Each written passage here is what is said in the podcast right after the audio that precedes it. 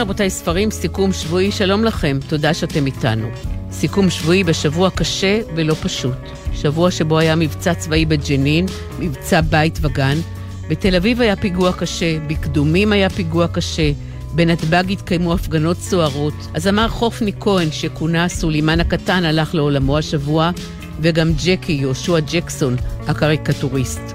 מי שבמשך שנים, 60 שנה, מאז שנת 1963, יצר את המדור הציור השבועי לילד בעיתון ידיעות אחרונות. לפני עשרה ימים נפרד מהעולם שלנו לעולמים גם דובי לנץ שלנו, איש גלי צה"ל במשך עשרות שנים. דובי לנץ, שכבר בגיל 14 השתתף בחידונים מוזיקליים, בעיתוני נוער וגם בקול ישראל, לימים ערך והגיש בגלי צה"ל תוכניות מוזיקליות מגוונות, ביניהן "הקול זורם", "דורי יומי", "ציפורי לילה", "תו השעה", וגם ניהל כמה וכמה פעמים את מחלקת המוזיקה שלנו כאן.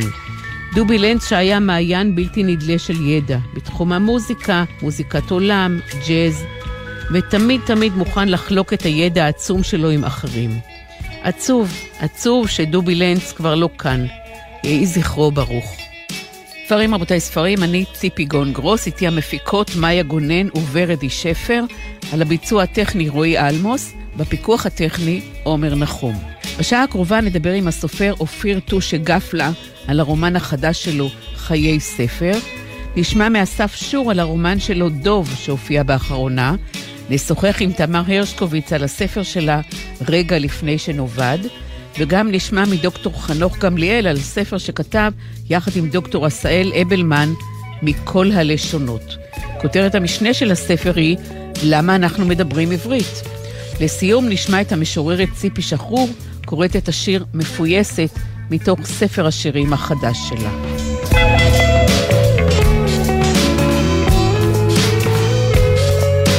רגע לפני שנאבד הוא הספר שכתבה תמר הרשקוביץ. רומן שכתוב בשני קולות, הקול של אסף והקול של רויטל. הנה המילים הראשונות מפיו של אסף. מילותיה פוצעות, שורטות, מרוחקות, עד שכמעט ואינני מצליח להיזכר כיצד כשהכרנו לראשונה, פנתה אליי ואמרה לי בחן כובש, אסף אור, יש לך שם של טייס.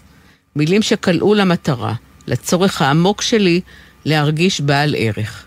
רויטל זהרה, ובדרך סמויה כלשהי, מילאה אותי תחושת חשיבות. איך לא שמתי לב שהכל היה העמדת פנים? איך לא הבחנתי שהיא לא הביטה בי באמת? לו רק השכילה להביט בי ביתר תשומת לב, הייתה רואה את הביישנות שהיום משגעת אותה, ומזהה שמאחורי החיוך הזחוח והבטוח שלי מסתתר חוסר ביטחון.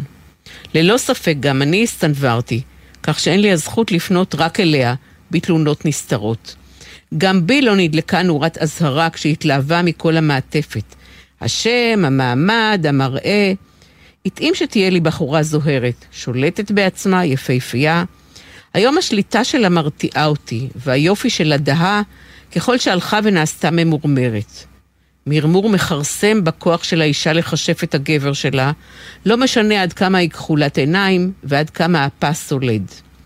גם אני לא יפה בעיניה היום. אף על פי שגופי עדיין שרירי, והבלורית לא הידלדלה.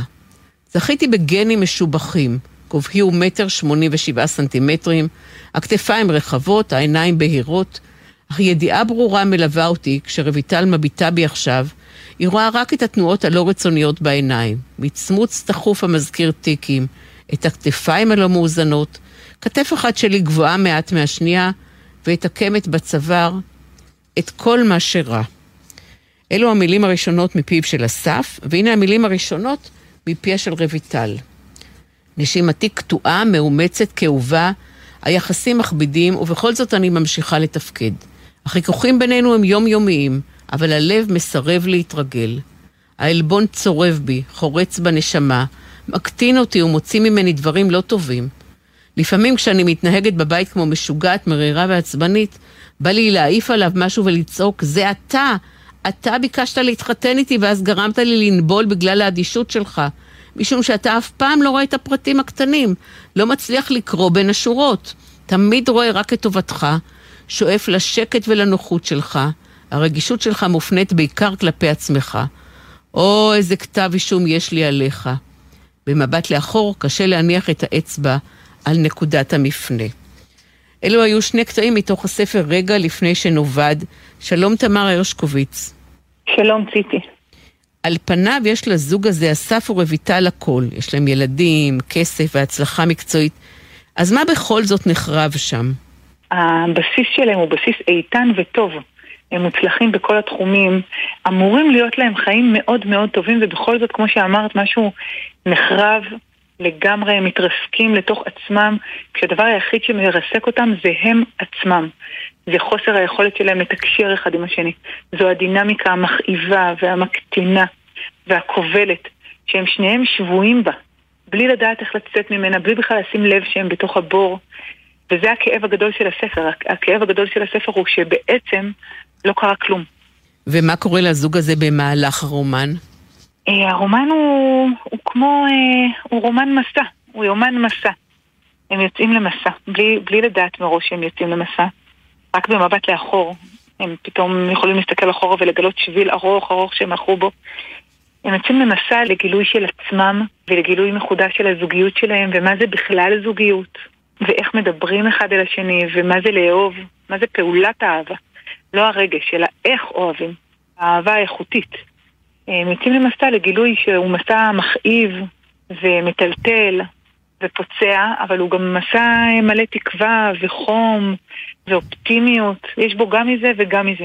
ואיך נכנסים הילדים לתוך התמונה המורכבת הזאת ביניהם? אהבה היא בית, היא לבנות בית, היא לבנות משפחה, היא לבנות חיים. אנחנו רוצים לראות חיים אחד עם השני, ולכן הילדים הם חלק בלתי נפרד מהזוגיות. הילדים הם אה, ממש... אי, אי אפשר לתאר את הזוגיות שלהם בספר בלי הילדים. הם חלק בלתי נפרד מהסיפור. כשכמו בחיים, כמו אצל אנשים שאני פוגשת והורים שאני פוגשת, ההשפעה היא דו-כיוונית. כשהזוגיות היא קשה, כשהסדקים הם כואבים ויש חריצים ויש פגיעה הדדית, אז הילדים מאוד מאוד מושפעים מזה. והפוך, כשיש קושי עם הילדים, מול הילדים, אז הזוגיות מאוד מאוד נפגעת. ואז זה מין הלוך ושוב לכל הכיוונים פוגעים ונפגעים וככה מעמיקים את הקרע. ואפשר להגיד שהסיפור הזה, הקשר בין רויטל ואסף וכל מה שקורה להם, אפשר לומר שזה סיפור אופטימי? שאלה טובה, שאלה טובה. אני חושבת שכן, שזה סיפור אופטימי. זה סיפור אופטימי כי, כי לדעת שגם רגע לפני שנאבד יש סיכוי. לא רק רגע לפני שנאבד יש סיכוי, אפילו דווקא אז. לפעמים רק כשאדם נמצא בתהום, רק כשהוא מגיע לנקודת קצה, שזה או פירוק וחורבן או בנייה מחודשת, אז הוא אוסף את עצמו ומוצא בעצמו כוחות. הרבה פעמים אנשים אה, ככה מהלכים אל, אל עבר השינוי. הם אומרים, קרה לנו משהו נורא, ואז פתאום התחלנו איזשהו סוג של מסע שכל עוד לא היה כל כך נורא, אז אה, לא עשינו את זה. אה, הספר הזה מסמל את האופטימיות שבעבודה הזוגית. הוא לא ספר הוליוודי, הוא לא ספר כזה של אה, הם התחתנו ואז הם נסעו לירח דבש והכל היה מצוין, הוא ספר כנה, אה, לא מטייח ולא מייפה, אבל בכל אופן הוא ספר אופטימי, הוא אומר אם אנחנו נבין שהאהבה היא עבודה, אם אנחנו נבין ש... שצריך הרבה הרבה חמלה, שצריך להסתכל בעין טובה על השני, שצריך לקחת אחריות כל אחד על עצמו, על השליטה שלו בעצמו, אז יש לנו סיכוי לא רק להסתדר ביחד ולהמשיך חיים משותפים בלי לפרק משפחה, אלא באמת לזכות לאהוב. לא להסתפק בזוגיות אה, ארוכת שנים כזאת שהיא כבר אה, מדולדלת ואפורה, אלא ממש אש בוערת של אהבה ומשיכה וקשר ואינטימיות גם אחרי 30 ו-40 ו-50 שנה. אני חושבת שהספר הזה בהחלט אה, מסמל את התקווה הזאת, למרות שעד הרגע האחרון הם במסע, וגם הרגע האחרון של הספר משאיר אותנו בתוך המסע. וזה בכוונה, כי אי אפשר לעצור את המסע הזה. ובאיזה אופן ומתי נבט בך הרעיון לכתוב את הספר הזה? אני קראתי ספר של פסיכולוג אה, מאוד מוכשר, ששמו יצחק מנדלבאום. אה, הוא פסיכולוג קליני שמטפל בזוגות כבר 25 שנה. והוא כתב ספר מאוד קטן ומאוד פשוט, אני מאוד אוהבת דברים פשוטים ולא, ולא מתיימרים, ממש בשפה פשוטה ונקייה, ספר קצר, שקוראים לספר הזה חוקי הזוגיות, מתוך ניסיונו בקליניקה. והוא בהקדמה לספר אמר שלאורך השנים הוא גילה שלכל זוג יש עולם אחר, ולכל אדם יש סיפור משלו, ולכל זוג יש סיפור ייחודי משלו, אבל בסוף בסוף יש תבנית.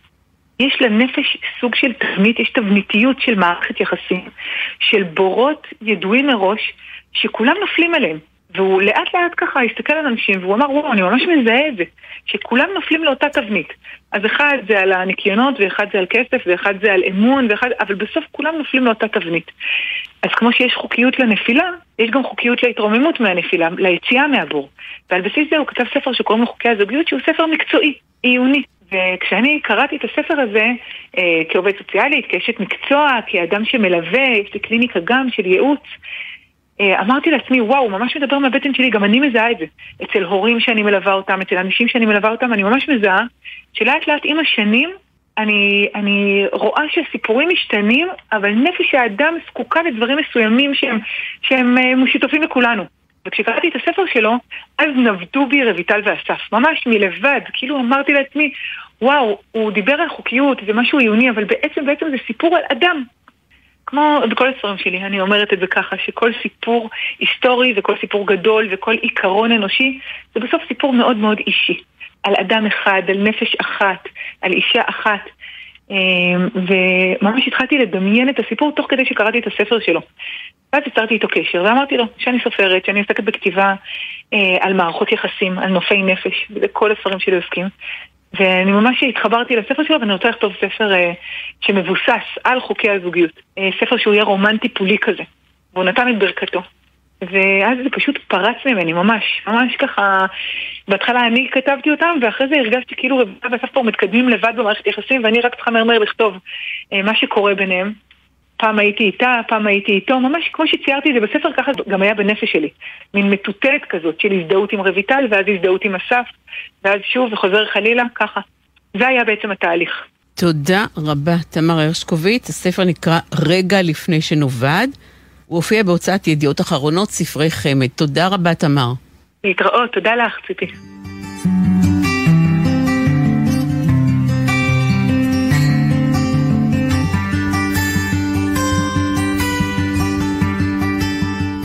ספרים רבותיי, ספרים, גיבורת השיחה שנקיים עכשיו היא העברית. באיזו שפה חשב הרצל שידברו במדינת היהודים? איך הומצא הניקוד העברי? האם ידיעת קרוא וכתוב בעברית הייתה נחלתם של גברים ונשים באותה מידה, או שהעברית הייתה בימי הביניים שייכת, במרכאות, שייכת רק לגברים? למה יהודי ספרד כתבו ספרי קודש בערבית, אבל שירה הם כתבו בעברית? אם ננתח את אוצר המילים של מגילת העצמאות, מה נגלה על מקורות המילים שבהן כתובה המגילה? איזה אחוז מתוך המילים הן מילים עבריות חדשות? איזה אחוז מקורן במקרא? איזה אחוז מלשון חז"ל או מהעברית של ימי הביניים? מתי הפכו היידיש והלדינו משפה דבורה ללשון כתיבה? על כל השאלות האלה ועל שאלות רבות נוספות עולה הספר המרתק מכל הלשונות. כותרת המשנה של הספר היא למה אנחנו מדברים עברית, וחתומים עליו דוקטור עשאל אבלמן ודוקטור חנוך גמליאל. דוקטור עשאל אבלמן הוא מרצה להיסטוריה במכללה האקדמית הרצוג ובמרכז האקדמי שלם, ודוקטור חנוך גמליאל הוא ראש החוג ללשון במכללה האקדמית הרצוג והחבר האקדמיה ללשון העברית. שלום דוקטור חנוך גמליאל. שלום וברכה לך ולמאזינים. קודם כל, הספר שלכם מרתק. אתה יכול להעיד שרציתי לראיין אתכם מיד כשהוא הופיע, אבל לא קיימנו את הרעיון כי שניכם שומרי שבת, והתוכנית שלנו בחורף גולשת לתוך השבת. אבל עכשיו בשעון הקיץ אנחנו יכולים לשוחח בלי לחלל שבת, ואני רוצה להתחיל איתך מאלף. מה הייתה השאלה שביקשתם לענות עליה בספר, אתה ודוקטור עשאל אבלמן? השאלה החשובה ביותר הייתה איך קרה שעברית, שהייתה שפה עתיקה וכבר פסקה מלהיות שפה שימושית בדיבור היומיומי, חזרה לחיים. אני אתן דוגמה להשוואה. לפני אה, מאות רבות בשנים, השפות הקלטיות כיסו את כל מערב אירופה. כולל אה, אזור אה, אנגליה ואירלנד. ועם פלישתם של השבטים דוברי השפות הגרמניות, כמו גרמנית, אה, שוודית, והשפות הרומניות, כמו לטינית, איטלקית, צרפתית וכולי, השפות הקלטיות הלכו ונכחדו, הם למעשה שרדו רק בשוליים באירלנד וווילס ובריטני, וזה מקומם. עכשיו, השפות האלה, שהיו שם כאמור מאות רבות בשנים, עושים מאמצים גדולים מאוד לחדש את קיומם בדיבור. בווילס למשל זה נהנה, השפה נהנית ממעמד רשמי, ולמרות זאת, ולמרות שהיא שמרה שם על רציפות טריטוריאלית, התושבים מצביעים ברגליים, אולי בפה. ומשתמשים באנגלית ולא בשפת המקום העתיקה. ואותו דבר קרה גם לשפה הבסקית בצפון ספרד ודרום צרפת. אלה הרבה שפות בעולם נעלמו ועושים היום מאמצים גדולים לחזור ולחדש אותם והם לא מצליחים. ואילו העברית שירדה מעל במת הדיבור כבר לפני אה, קרוב לאלפיים שנה והייתה שפה של כתיבה גם כן רק בתחומים מסוימים במשך מאות בשנים, הצליחו להחזיר אותה לרמה שימושית, כך שאנחנו יכולים לנהל עכשיו שיחה ברדיו ושיחות של יום-יום, וזה נראה לנו הדבר הכי טבעי. על השאלה הזאת רצינו לענות, איך זה קרה? זה בניגוד לכל היגיון. אז בואו נתחיל מאלף, והשאלה שלי מורכבת משני חלקים. איך הגיעה העברית לעם ישראל ואילו גלגולים היא עברה? איך היא הגיעה לעם ישראל, צריך לזכור שהעברית כנראה דוברה כאן כבר בתקופות העתיקות. אה, אין לנו מידע מהי נקודת ההתחלה של שפה. למעשה לגבי רוב השפות העתיקות, אנחנו לא יודעים מתי הם התחילו. אבל אה, גם הנתונים ההיסטוריים מוליכים למחשבה שבארץ דיברו שפה כמו עברית, קוראים לה היום במחקר כנענית, אבל בעצם יש תיעוד מהמאה ה-13 לפני הספירה, יש אומרים אולי הרבה קודם, אבל בכל אופן דיברו אותה התושבים המקומיים, וכשאברהם אבינו הגיע לארץ, והתיישב בה, אז כנראה שהוא למד את שפת המקומיים. התורה עצמה אומרת שכשהנכד יעקב הלך לדודים שלו בחרן, הוא פגש את לבן הארמי. זאת אומרת, המשפחה שבאה מחרן, שזה איפשהו בטורקיה של היום, המשיכה לדבר ארמית, אבל אברהם שהגיע לארץ, כמו בעצם כל עולה חדש, למד גם את העברית, והשפה הזאת המשיכה עם צאצאיו עד היום הזה. איזה גלגולים עברו? הרבה מאוד גלגולים.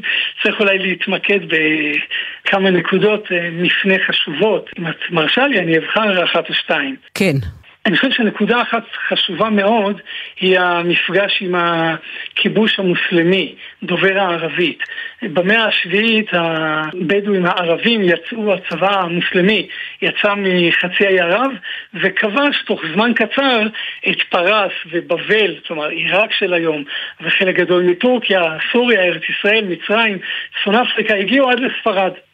ורוב העם היהודי ישב במרחב דובר הערבית. מפרס ועד ספרד.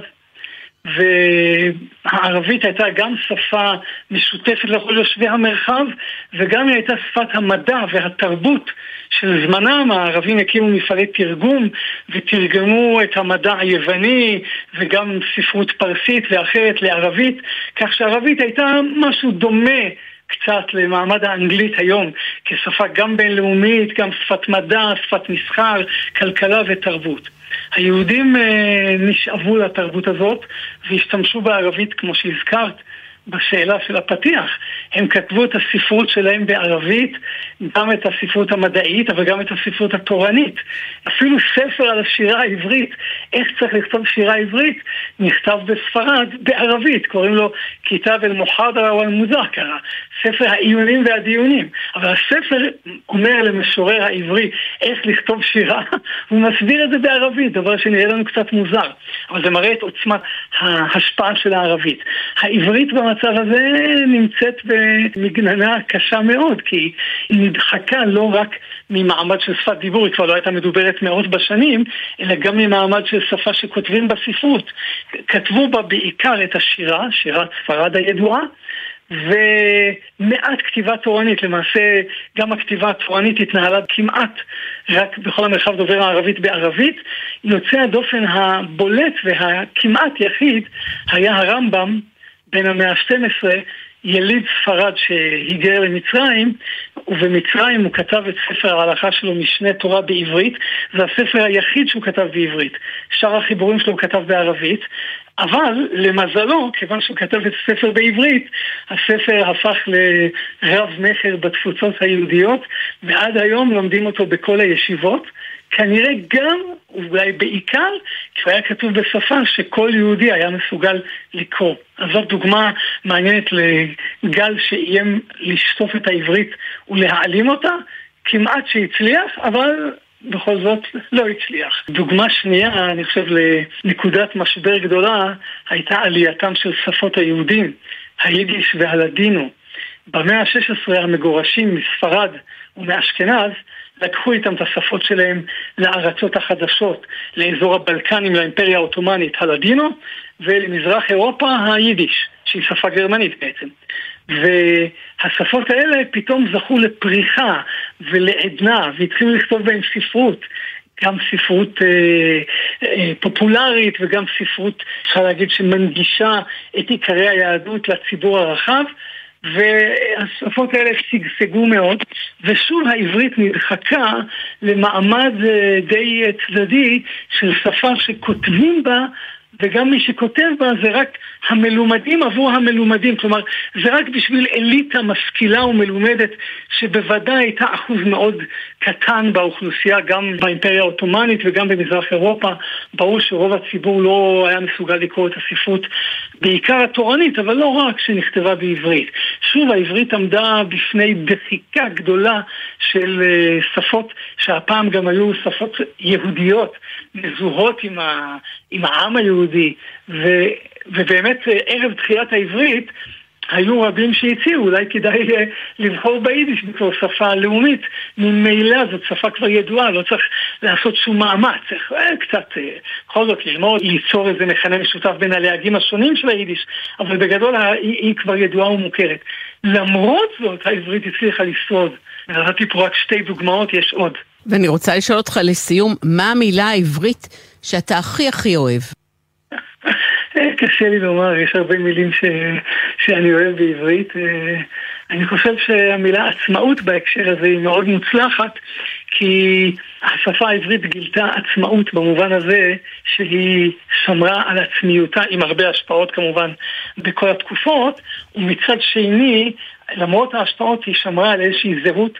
יש עובדה מעניינת שרבים לא מודעים לה, שלמרות ההשפעה הבולטת של האנגלית ושפות אירופיות על העברית, עדיין עמוד השדרה, גם בתצורה, גם בתחביר, הוא נשען על העברית המקורית, כמו שהזכרת את מגילת העצמאות, גם בתחום אוצר המילים, אוצר המילים הבסיסי של דובר עברית נשען על התנ"ך, ובמידה רבה גם התחביר והתצורה. וזאת עצמאות שראויה לציון. תודה רבה, דוקטור חנוך גמליאל. הספר נקרא מכל הלשונות, כותרת המשנה היא למה אנחנו מדברים עברית. הוא הופיע בהוצאת כנרת זמורה, וכתבו אותו דוקטור עשהאל אבלמן ודוקטור חנוך גמליאל. תודה, חנוך. תודה לכם ולמאזינים.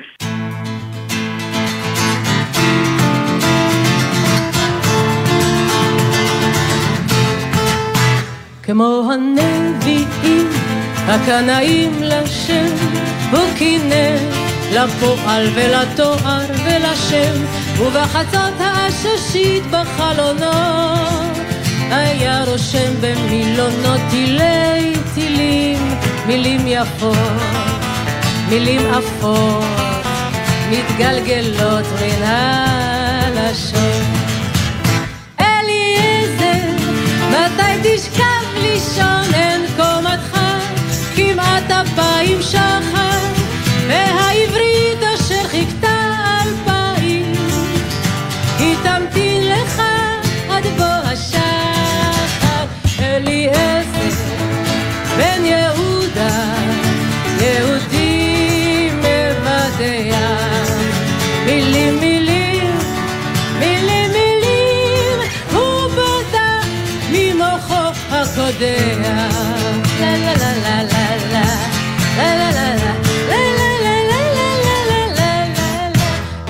נמה העברית אלפיים, נו אז מה? הבה נעירנה ונמציא את היוזמה, את המגהץ, את הפצצה, את הריהוט. בקצה נוצה בכתב רהוט, כתב כרובית, כתב גלידה, כתב את כל, את כל מילון בן יהודה. ועוד הוסיף מילים לברוא, ונוצתו I forgot love.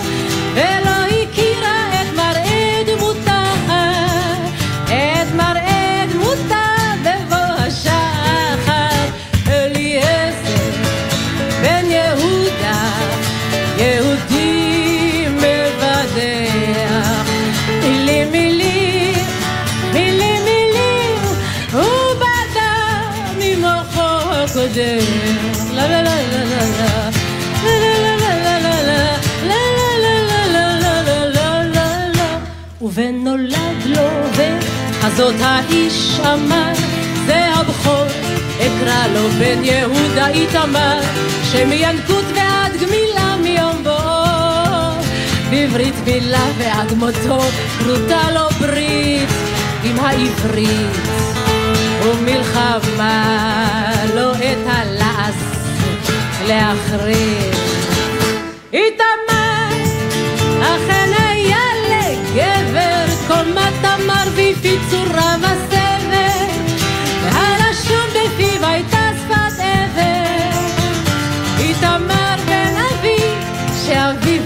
of me, give it a cute.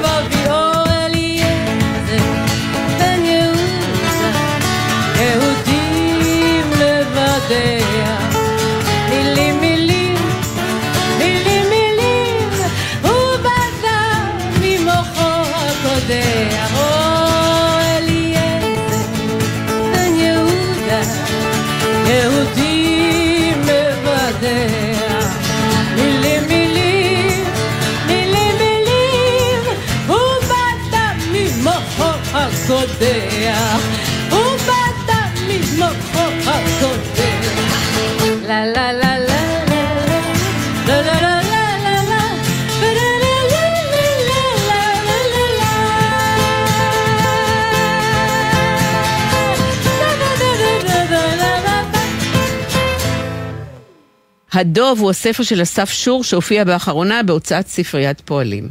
הנה המילים שפותחות את הספר. בהתחלה חשבתי שזה כלב גדול. רק כשהזדקף והרים כפה גדולה עם ציפורניים, הבנתי מה אני רואה. הדוב הרים אליי מבט מתלולית אשפה שרבצה ליד הפחים הירוקים בין הבניינים.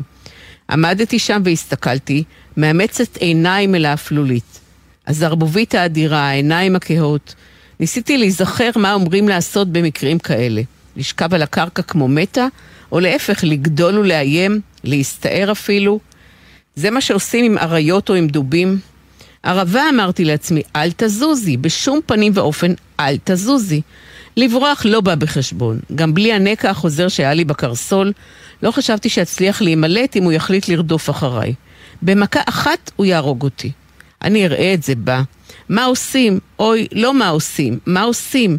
אגרוף באף בלי שאני אפילו אצליח להגיע? או שזה מה שעושים עם כרישים? פעם ידעתי איך לעלות על אוטובוס ושעדיף להסתובב ברחובות המוארים. ידעתי להתרחק מהפגנות גדולות, מחבורות של נערים ומריכוזים של ניידות משטרה. אבל לטבע לא יצאתי הרבה. ומי בכלל חשבה על דובים ככה באמצע העיר? בארץ בכלל? בדרך כלל רק טן או נמייה תראי פה, וגם זה רק אם יש לך מזל, ולי אף פעם לא היה. בשום דבר. שלום אסף שור. שלום שלום. המקום הוא ישראל, הזמן אחרי אירוע שכמעט כילה אותה. ברחובות יש להקות של ילדים וכלבים שמשחקים הרבה. גם חתולים יש, ודוב ענק שמהדס על הקו בין החול לאספלט. אז נכון לומר, אסף שור, שכתבת דיסטופיה? כתבתי, אני לא יודע אם דיסטופיה, פוסט דיסטופיה. זה בטוח מתרחש באיזה עולם שהוא באמת אחרי איזשהו אסון, אבל אני חושב שהמציאות עצמה שם עם כל הקושי שלה היא לא, היא לא רק אסונית. הנה עוד קטע מתוך הספר. העיר דוממת, המדרכות רוחצות באור הפנסים החסכוני. המיית קטנוע, כל הצעדים המהוסים בנעלי ספורט מנוקדים בנקישות המהירות של נעלי עקב, דינדון חנוק של הודעה בטלפון שלא הושתק, חריקת בלמים. חתול חצה את הרחוב בלי זהירות, חמק מתחת למכונית חונה והנהגת מתנשפת, כמעט פגעה בו. רק זה היה חסר לה, מזל ששמה לב. ביט התופים האלקטרוניים מתוך חלון של רכב מתגבר ושוב שוכח עם המרחק. הנהג מניע את הראש מעלה, מטה עם הקצב, יבשת דלת פנאומטית בפתח אחד מחדרי המדרגות, האור נדלק ושוב כבה. אז מה קורה שם, אסף, בחיים שאחרי? בסופו של דבר המציאות שם היא קצת, אולי יותר פוסט-אפוקליפטית, קצת פוסט-טכנולוגית אולי. אין טלפונים, אין אינטרנט, אמצעי התקשורת, לא ברור מה בדיוק קורה איתם. זאת אומרת, חזרנו לאיזה עולם של שמועות ורשתות תקשורת שכונתיות. ואנשים ועוד חיות פשוט חיים בלי המבנים הכלכליים שלנו, בלי סופרמרקט גדוש, חיים. ושנינו יודעים, וכולנו יודעים בעצם, שהמציאות הנוכחית כרגע במדינת ישראל היא מציאות שהרבה אנשים רואים בה סוף הדרך, סוף הדמוקרטיה. והספר שלך, דוב, מתכתב עם המציאות הזאת? הספר שלי נכתב אה, חודשים ויותר לפני, ש... לפני שהתחילו המהלכים של ההפיכה המשטרית עכשיו. אני מניח שהוא מתכתב עם המציאות הזאת, כי המחשבה על איזושהי קטסטרופה סופית ואיומה היא משהו שאני חושב מלווה אפילו כל מי שחיה כאן, כל מי שחי כאן. חוץ מזה זה גם כמובן מציאות החיים המאוד קונקרטית של הרבה אנשים בכל מיני מקומות בעולם. כן, אם רק נחשוב נגיד מה קורה עכשיו, איך זה לחיות באוקראינה. כן, בטח, בטח ובטח קרוב לאזורי הקרבות או במקומות שהקרבות כבר החריבו. זה לא משהו שהוא, כלומר, מחוץ לגדר המחשבה, אני חושב, של אף אחד מאיתנו. וספר לי על הדוב שלך. או, הדוב. טוב, הדוב, אני לא בטוח מאיפה הוא הגיע. אני בזמן הכתיבה הנחתי שהוא פשוט אה, פליט מאחד מגני החיות שנהרסו גם הם בקטסטרופה. הוא פשוט חי, הוא פשוט מסתובב שם ברחובות. זה מעניין, הייתה לנו תהייה ארוכה לגבי הכריכה של הספר בזמנו, שהדוב מופיע עליה. והיה לי נורא חשוב באמת להביא שם דוב שיהיה, כמו שאני מקווה, הצלחתי לכתוב את הדוב שבספר. פשוט עוד חיה, כמו שאר החיות בספר, כמו בני אדם בספר. שמתעסקת בענייניה, לא מישהו שמייצג משהו ולא מישהו שהוא מוסר השכל או סימן למשהו אחר, אלא רק עוד חיה כמונו. תוך כמה זמן כתבת את הספר, אסף שור? אני לא בדיוק זוכר, אני מניח שזה היה פחות או יותר שנה, אני משער, אבל זה היה באמת השלב הראשוני שלו, זאת אומרת אחרי שסיימתי את הגרסה הראשונה שלו, ישב בצד גם לדעתי עוד בערך שנה לפחות בזמן שהמשכתי לכתוב דברים אחרים, במקור בכלל רציתי להוציא אותו לצד עוד נובלה וסיפור קצר שנכתבו אחריו, אז בואי נאמר פחות או יותר שנה ופחות או יותר לפני שנה ואחר כך עוד כמובן בוצעו בו עוד uh, שינויים כשחזרתי אליו אחרי פרידתנו הארוכה. תודה רבה אסף שור, הדוב הוא שם הספר והופיע בהוצאת ספריית פועלים. תודה אסף. תודה רבה.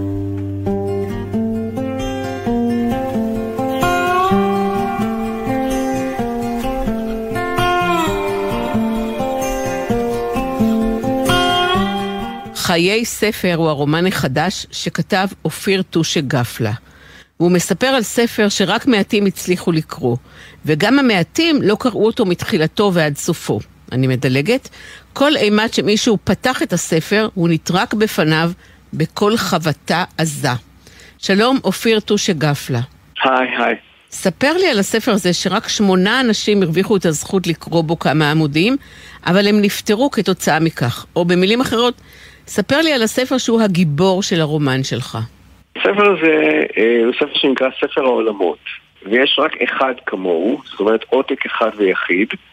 משום מה, אה, כל פעם שאנשים מנסים לפתוח אותו, הוא נטרק בפניהם. זאת אומרת, הוא ספר שכמו שציינת, אי אפשר לקרוא בו, אבל יש שמונה אנשים שהצליחו לקרוא בו אה, עמודים ספורים, והם כבר לא איתנו. זאת אומרת, זה ספר שיש בו נזק, וזה חלק מהסוד של הרומן הזה. מה זה הסיפור הזה של הספר, למה הוא נפתח בפני אנשים מסוימים ונטרק בפני רוב הקוראים.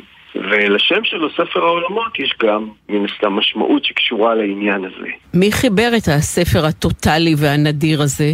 זה, זה חלק מהסודות של הספר, אבל אין לי בעיה ככה לחשוף טיפה. אדם ששמו יעקב מורה, עם א', בסוף הוא זה שכתב את הספר הזה, אבל הוא כתב אותו ולא היה לו מושג שהספר יגיע למקום המסוים הזה שהוא הגיע אליו מבחינת הנזק שקיים בו, כי בעצם התחוללה איזושהי התערבות מעוד צד בספר, כי כשהוא כתב את הספר לא היה בו מן הנזק. זאת אומרת, יעקב מורה, אני פה אה, כבר אה, עם ועדה מנקה אותו מכל אשמה. האשמה היא על מישהו אחר. ואיך כותבים, אופיר, דמות שהיא ספר? מתענגים על העניין, כי לפני שכתבתי אותו, פתאום אה, הייתה לי איזו הערה. אמרתי, רגע, אף פעם לא קראתי ספר שספר כתב. והרי ספרים יש להם, כמו שהוא מציין בעצמו, לפחות חיים כפולים. זאת אומרת, יש את הספר שיש את התוכן שכתוב בו, שזה הספר שכולנו מכירים ויכולים לקרוא, אבל יש את הספר עצמו, שיש לו חיים פרטיים, חשאיים. למשל, כל הקוראים שקראו בו, מערכת היחסים שלו עם הקוראים, דברים שהוא למד עליהם וכו' וכו' וכו'. בעצם הייתי צריך uh, להיכנס uh, לראש של מה זה להיות ספר. וזה לא מאוד מסובך מהסיבה הפשוטה שבגלל שאני כל כך אוהב ספרים, גם לקרוא וגם לכתוב, אז אה, היה לי לא מעט ידע כמו שיש לך, כמו שיש לכל בן אדם שהוא באמת חי את הדבר הזה שנקרא ספרות. אז זה היה ממש אה, תענוג להיכנס לעובי הקורה של חוויית הלהיות ספר. לשם שינוי לא סופר. במשך כמה זמן כתבת את הספר הזה? או גם איך הוא בכלל התחיל להיכתב? לא לקח הרבה זמן לכתוב אותו, כי כשהיו את הסגרים הראשונים של הקורונה, שהרבה אנשים התלוננו, מבחינתי זה היה פשוט אה, אה, נפלא. כי היה זמן, שבדרך כלל אין אותו. אז uh, יכולתי ממש לשבת ולכתוב בשלווה. היה לי באמת רעיון של ספר שנטרק. וכמובן זה הגיע מהמחשבה הזאת שבעצם uh, הרבה פעמים אין הלימה בין ספרים ובין האנשים שקוראים אותם. זאת אומרת, כולנו יודעים שיש ספרים שמתאימים לקוראים מסוימים וקוראים שמתאימים להם ספרים אחרים, וזה בלי בכלל להזכיר את כל העניין של עיתוי ותקופה בחיים וכו' וכו' וכו'. ואני חשבתי על זה, איזה מעניין זה אם נגיד אה, בן אדם היה מתחיל לקרוא ספר, והספר היה כבר יודע שזה לא ילך ביניהם, ופשוט הוא ייסגר בפניו, בנימוס אמנם, לא כמו בספר שלי. וזה שישע אותי, ואז אני זוכר שישבתי יום אחד והסתכלתי על הספרייה שלי בסלון, ואמרתי, מה קורה שם? מה זה ההס המלאכותי הזה? הרי לא, אני לא מאמין בזה באמת, בשקט הזה. הם שם נמצאים שנים על גבי שנים, גם אותו ספר נמצא ליד אותו ספר אחר.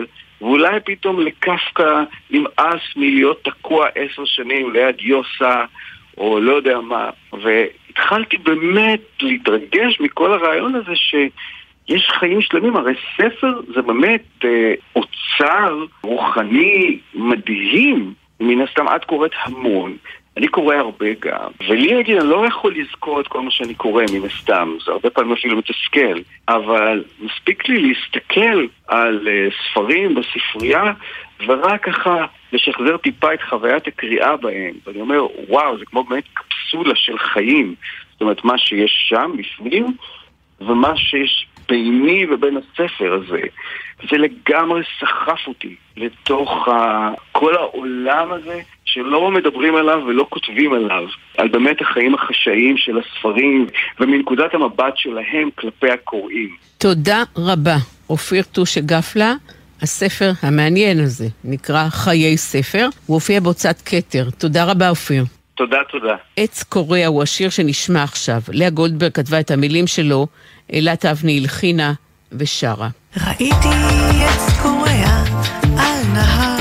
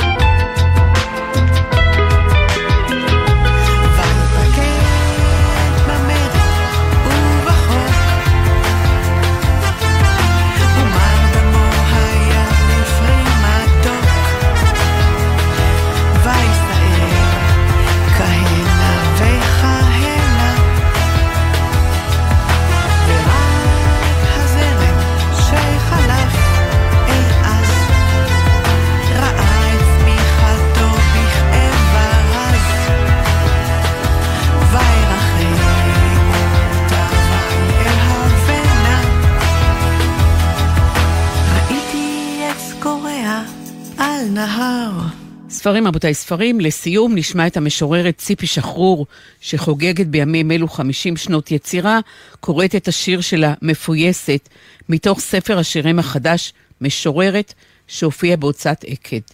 השיר מפויסת נכתב בהשראת השיר "לאביב לא אכפת", שכתבה המשוררת אנדה עמיר פינקרפלד. הלוואי הייתי עונות שנה, חולפות ושבות, ומה להן אכפת, ובי רעש. רוח מלטפת קיץ חולף, שמש מחממת חורף בפתח, ענן סתיו רוחץ אביב, ומתוק ותו לא. וכך הם הולכים, וכך הם באים, ללא חשבון וזיכרון. ורק מחשבותיי עודן וזיכרונותיי עודם מכפילים את געגוע השנים, ובי רעש. וחשש ממהלומה, מבשורה.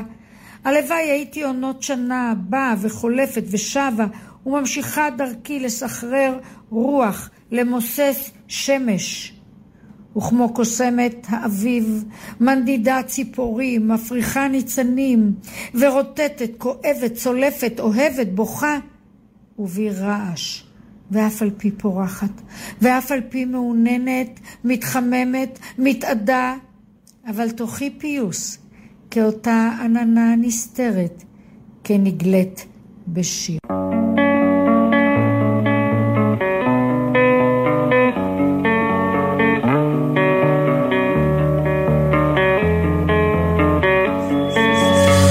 ספרים רבותיי, ספרים, עד כאן התוכנית להיום.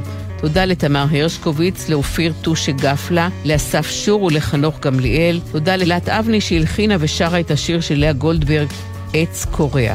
כתובת המייל לתגובות שלכם ספרים גון גרוס, 1, כרוכית ג'ימל נקודה קום.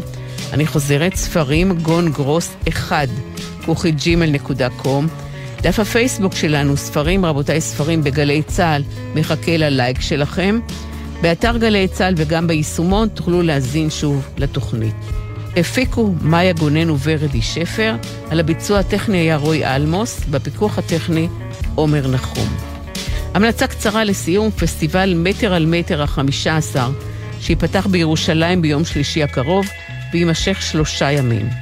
בין הנושאים בפסטיבל, מה זאת ילדות ישראלית, תהיה גבר, פותחות שולחן, דוגרי, בחינם, בין המשתתפים בפסטיבל אגי משעול, גלעד מאירי, אפרת מישורי, נורית זרחי, דניאל עוז, נועה שקרג'י ומשוררים נוספים. בפתיחת הפסטיבל יוענק הפרס על שם חיים גורי לשירה העברית לשנת 2023 לשני משוררים, מאיה ויינברג ורון דהן. ספרים רבותיי ספרים, אני ציפי גון גרוס, שתהיה שבת שלום ואחרי השבוע מצוין.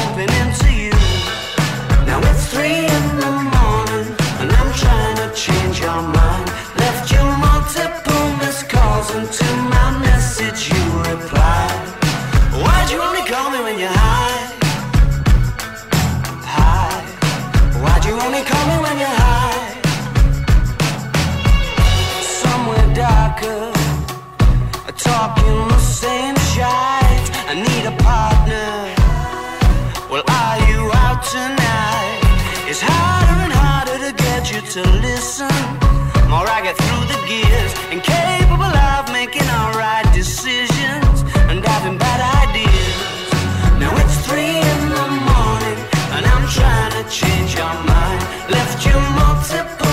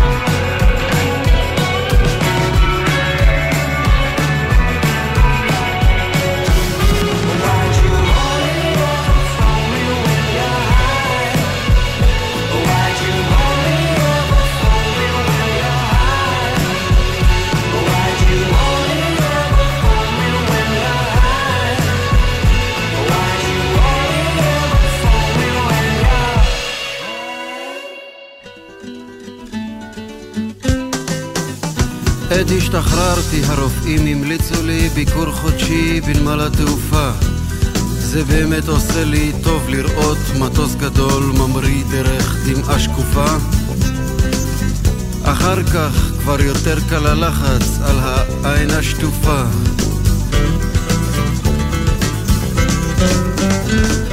לוקח לי אחר הצהריים חיובי, נוסע לנמל לעצמי אני אומר בדרך גם מזה עוד נצטרך להיגמל. עצמי עונה לי בהגיינו אז נתחיל כל יום להתעמל. טרמינל שתם I love you טרמינל בלמיה.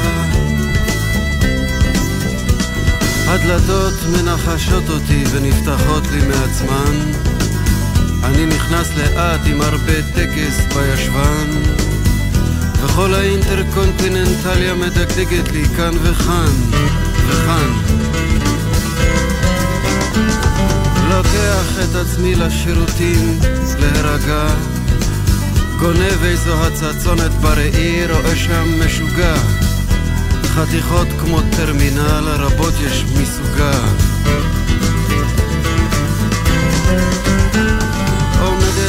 קשתית, שני רימונים, עגיל גדול, שיער קצר. כמו איזה מטען חשוד ליד דוכן סוויסר. קצין הביטחון תוקע במבט חודר. שתם I love you טרמינל בלמיה רץ ללוח הטיסות למצוא לי המראה. יש טיסה לציריך דרך רומא עוד שעה רמקולים מנומסים נותנים לי התראה. כאן בצד פתאום אני מרגיש כמו הפרעה. הולכת ונלחצת לי החוצה הכרעה. I love you טרמינל בלמיה.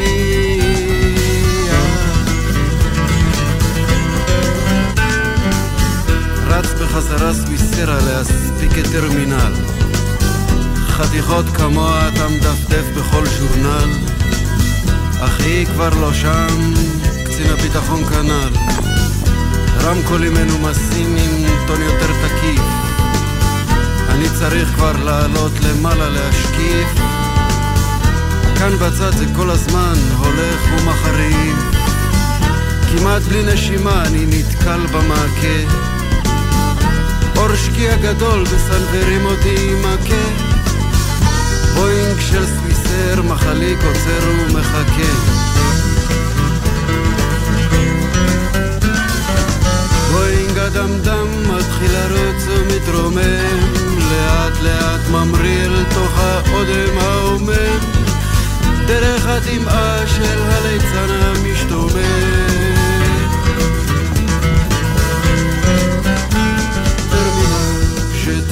I love you טרמינל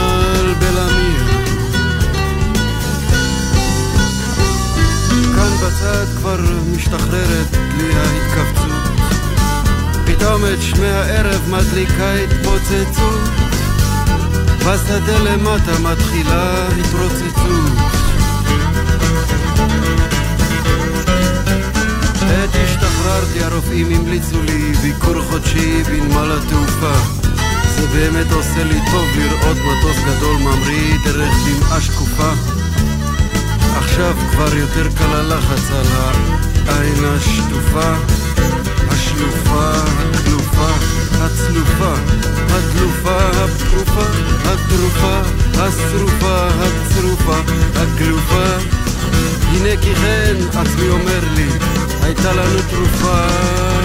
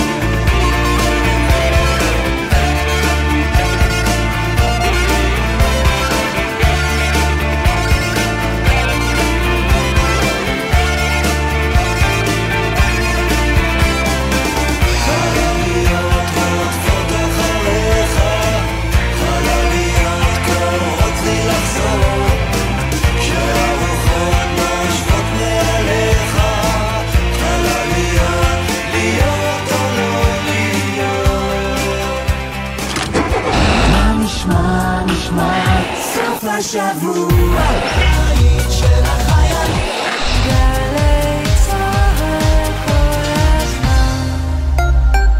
כשהחופש הגדול מגיע, מגיעים איתו גם קולות ה... ממש חם היום, אי אפשר לרכוב עם זה. אף אחת מהחברות שלי לא חובשת קסדה. אבל כדי שהחופש הגדול יעבור בשלום, אתם חייבים להתעקש. בכל רכיבה חובשים קסדה עם מחזיר אור ולא משתמשים בנייד בזמן הרכיבה. רכיבה על גלגינוע, קורקינט ואופניים חשמליים מותרת רק למי שמלאו לו 16 ובידו אישור הכשרה לרכיבה. לפעילויות על בטיחות בדרכים לילדים ולכללי בטיחות נוספים לימי הקיץ, בקרו באתר הרלב"ד. עם מי הייתם רוצים לשבת לקפה? קפה כזה של שבת בבוקר. ברגע של נחת, שאפשר לדבר על הכל. נורית קנטי מזמינה אתכם להצטרף אליה בכל שבת ב-8 בבוקר לשיחה אישית עם דמויות מפתח בחברה הישראלית. והשבוע נועם סמל, מנכ"ל התיאטרון הלאומי הבימה. מחר, 8 בבוקר, גלי צה"ל. התיאטרון הלאומי הבימה וגלי צה"ל מצדיעים ללהקות הצבאיות ולשיריהן הגדולים מכל הזמנים. בהשתתפות כוכבי הלהקות הצבאיות יזהר כהן, עדנה לב, מוצי אביב, לוליק לוי, חיה ארד, ענת סגל, יהודה אליאס בלהקת שחקני הבימה. מנחה יואב גינאי. חמישי, שמונה בערב, תיאטרון הבימה ובקרוב בגלי צה"ל.